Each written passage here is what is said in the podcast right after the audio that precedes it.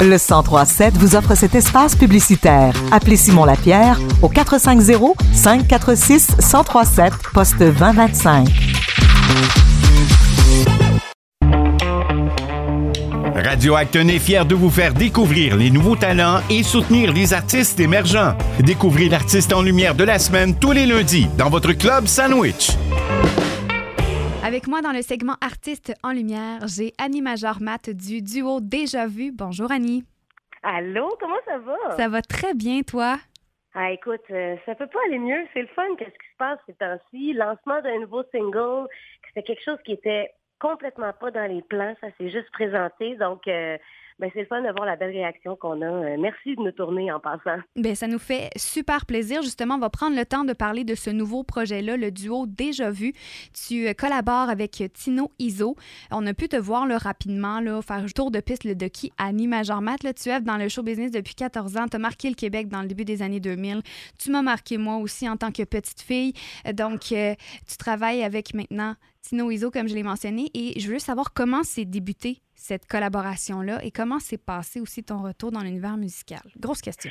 Ben oui, question en développement. Oui. Ben écoute, c'est depuis l'âge de 4 ans que je fais euh, que je suis dans le show business, fait que j'ai été comédienne, tout ça. Et quand j'ai fait mon premier album de chansons originales, parce que j'ai fait un album de Noël à l'âge de 12 ans, mais euh, premier album de chansons originales, c'est Tino Izzo qui a été appelé en fait à réaliser l'album. Donc l'album Dissidence, c'est Tino qui l'a réalisé. Et depuis cette rencontre-là, en 2000, Tino et moi, ben, on a toujours travaillé ensemble. Euh, tu sais, je travaille un peu dans l'ombre avec lui. J'ai fait beaucoup de voix sur, sur des projets qu'il a fait, là, des bacs vocales, beaucoup, euh, pour tous les projets sur lesquels il a travaillé. Puis, ben, il m'est arrivé avec ça, début de l'été. Janie dit là, je suis en train de travailler sur le projet qui m'allume le plus dans la vie. C'est la musique que j'ai toujours rêvé de faire. Puis il dit, j'aurais le goût de faire ça avec toi. Fait qui serait le fun, ce serait que ce soit comme chanter à l'octave. Donc, il n'y a pas vraiment d'harmonie. Lui, il chante la partie en bas, moi, je chante la partie plus haut. C'est vraiment toutes nos deux voix tout le long. On essaie. Fait que là, j'ai fait OK, pas de problème. Puis moi, ben, j'embarque tout le temps avec Tino quand il me donne des idées de projet. Là. Tu sais, c'est comme j'aime ça travailler avec lui. Premièrement, ça fait plus d'une vingtaine d'années qu'on travaille ensemble. Donc, puisque c'est tout le temps le fun, j'ai fait let's go. Et finalement, on a fait la chanson, puis euh, on a une version anglaise. Lui, il fait les paroles en anglais et moi, je fais les paroles en français. Puis c'est que ça a sorti tout seul, les paroles, tout de suite. Quand on a enregistré, ça a super bien été. Puis là, après ça, ben, je faisais entendre ça à mon entourage, tu sais, voir qu'est-ce que le monde en pensait.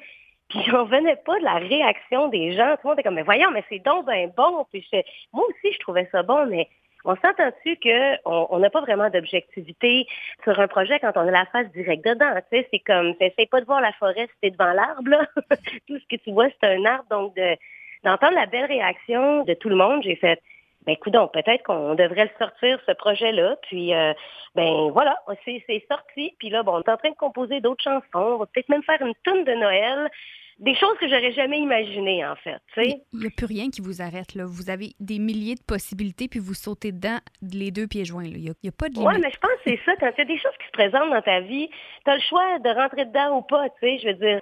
Puis moi, mais je trouvais ça, mais ça, c'est tout le temps confortable de travailler avec Kino Izzo. Fait que je me suis pas questionnée. Mais en fait, c'est qu'à la base, je n'étais même pas certaine que ce projet-là, ce serait nous qui. Tu sais, on aurait pu juste carrément être un duo d'auteurs-compositeurs puis présenter cette chanson-là à à un artiste de la relève, par exemple, ou quoi que ce soit, tu sais, mais non, non, on a décidé de, le garder, puis je suis vraiment contente. Et là, ce beau projet-là va mener aussi à la préparation de votre mini-album. Est-ce qu'on peut savoir en primeur la date de sortie? Est-ce que ça va s'en venir bientôt, cette, cette sortie d'album-là? Ah, ça, c'est sûr que c'est pas avant l'hiver 2024 la sortie de, ce mini-album-là. Sinon, ben évidemment, il est sur 152 autres projets à part celui-là. Et moi aussi, je dirais moi, ben, j'ai un autre travail. Donc c'est ça, tu sais, on prend notre temps pour le faire. Puis tu sais quoi, cette chanson-là, recommencer, elle a été faite avec passion, elle a été faite euh, parce qu'on avait le temps, parce qu'on avait le goût. Puis je pense que c'est pas mal comme ça qu'on va aborder ce projet-là.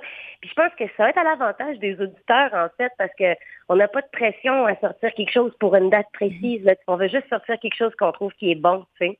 Fait que c'est ça, je te dirais peut-être l'hiver, hiver 2024. Au moins, il y aurait pas sûrement un deuxième extrait. Mais on va l'attendre avec impatience, ça c'est sûr et certain.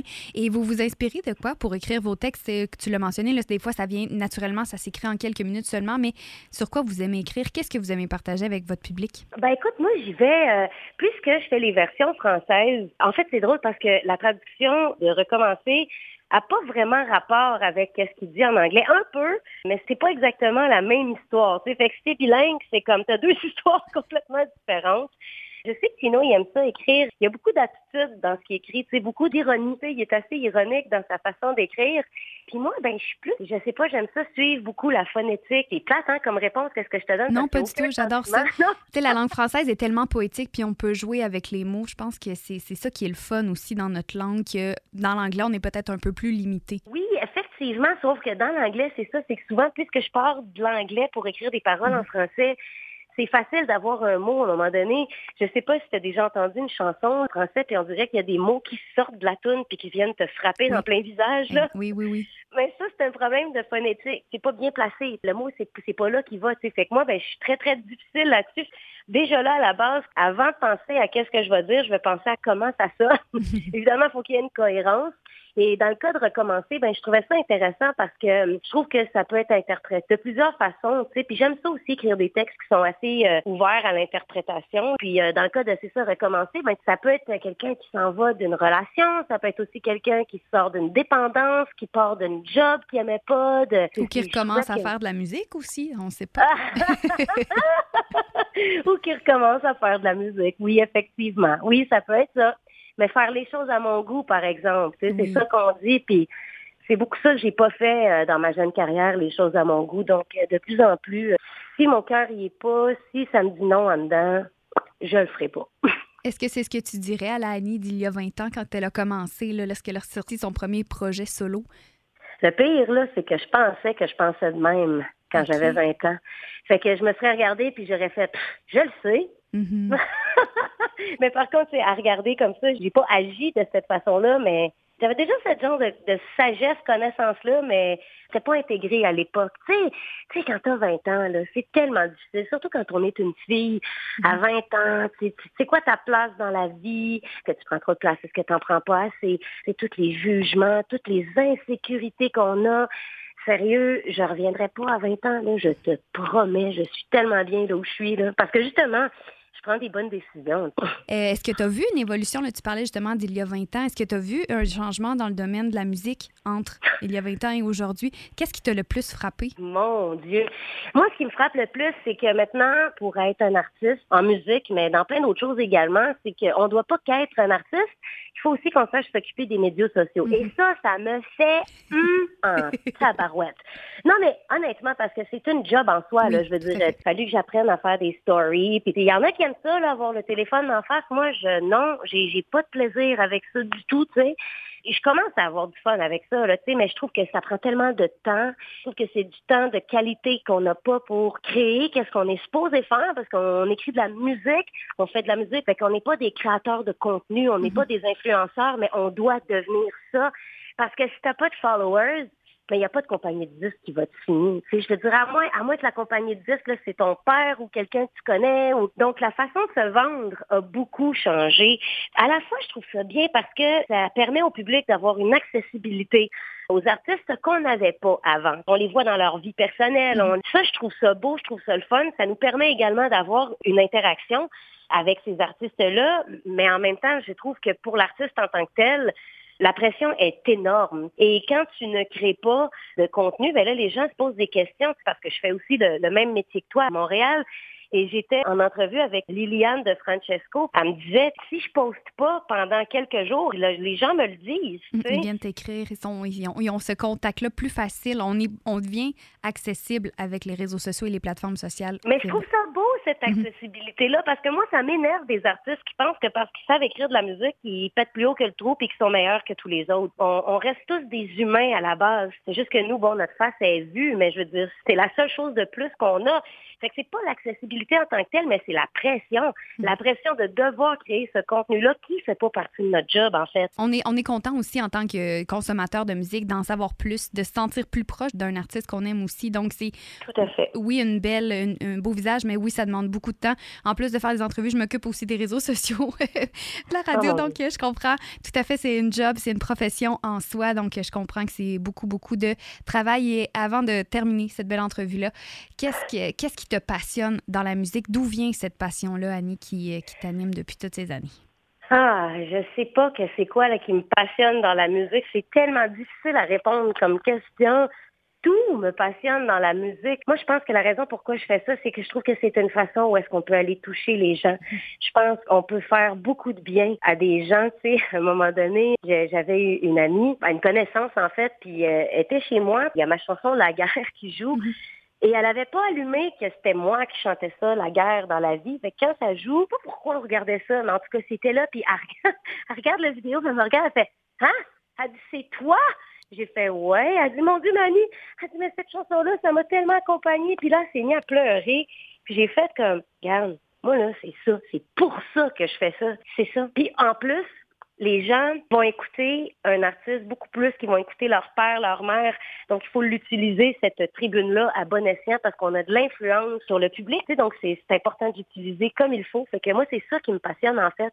C'est comment le message est véhiculé, le fait qu'on peut véhiculer un message toute la responsabilité aussi, que ça importe, je la trouve belle, cette responsabilité-là. Merci beaucoup, Annie. Tu as eu un bel impact sur la musique euh, québécoise, sur le, Québec, sur euh, toutes les petites filles comme moi qui t'écoutaient dès le début de ta carrière. Je te souhaite beaucoup de plaisir et beaucoup de nouveaux projets avec euh, ton collaborateur, Tino, et toi et votre collaboration déjà vue dans les prochaines minutes, on s'offre Recommencer, qui va jouer à partir de maintenant sur les ondes du 103.7 et au plaisir de pouvoir se rejaser et de prendre des nouvelles pour ce qui s'en vient pour vous. Merci, Annie. Merci à vous au 103.7 de nous diffuser. C'est inestimable à quel point vous vous aidez. Merci, merci infiniment.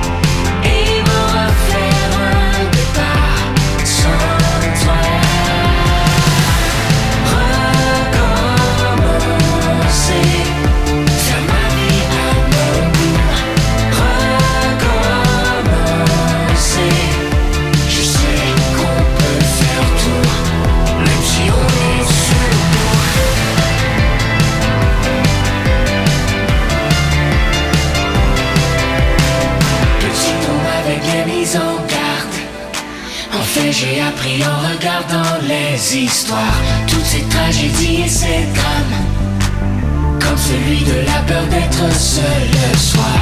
J'ai pris le large pour